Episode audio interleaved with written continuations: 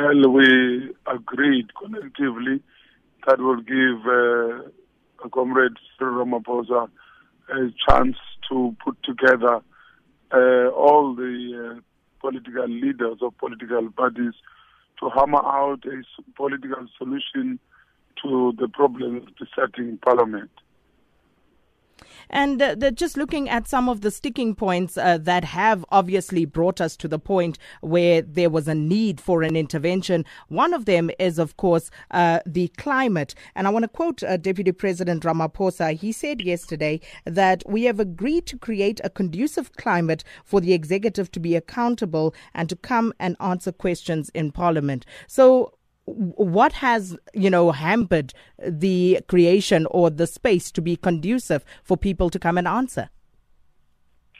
Well, uh, the thing that would be able will enable everybody to in the executive to come to the house is uh, the cessation of personal attacks and insults at uh, members of the executive and other members in the house and stopping of all this drama that you know, national normally takes place because it's become normal and and yet it is it's against the rules of the house for people to behave in do. So uh, Comrade Ramaphosa has uh, facilitated a, a process where political leaders have accepted that it is untenable to have an atmosphere like that in the house and that everybody has committed themselves to uh, cessation of these hostilities, so to speak. But how are you going to police that? How do you draw a line between what is an insult, uh, what constitutes robust debate, uh, and, and, and what these parties stand for and how they mean to express it? Well, Sakina, no party stands for insults. No party stands for drama. No, because it's such a tactic to draw an attention away from political debates into uh, Uh, that is taking place currently. So the political parties have indicated that they would like to stop that and focus on the quality of the debate that must take place.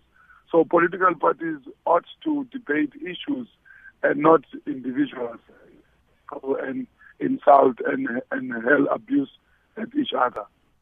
But how are you going to ensure that this actually happens going forward? That people do not trade insults because the rules have there been there. rules in the house, Sakina. They've been there all, all along. Members who have been, but yes, they've been there.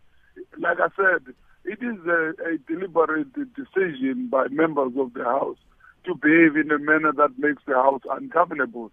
And if they, if they, like they did yesterday, acknowledge that it was the case and that they want to stop that, so that the House can progress and take decisions that are helpful to society and make uh, poor people uh, live better.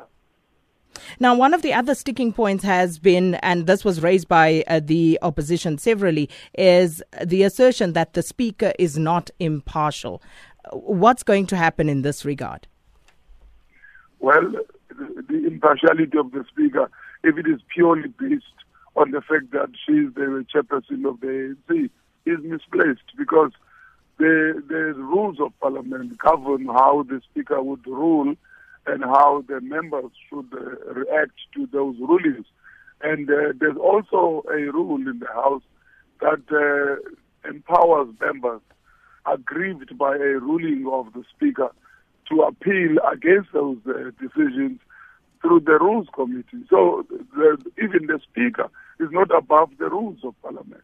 And therefore, if members have not decided to use the rules in a manner that makes fairness to be visible, experienced by everybody, then there's a problem. And even with those rules, the speaker has herself, uh, you know, admitted that she has on occasion lost it in the House. So again, you know, how are you going to ensure that these things don't happen going forward?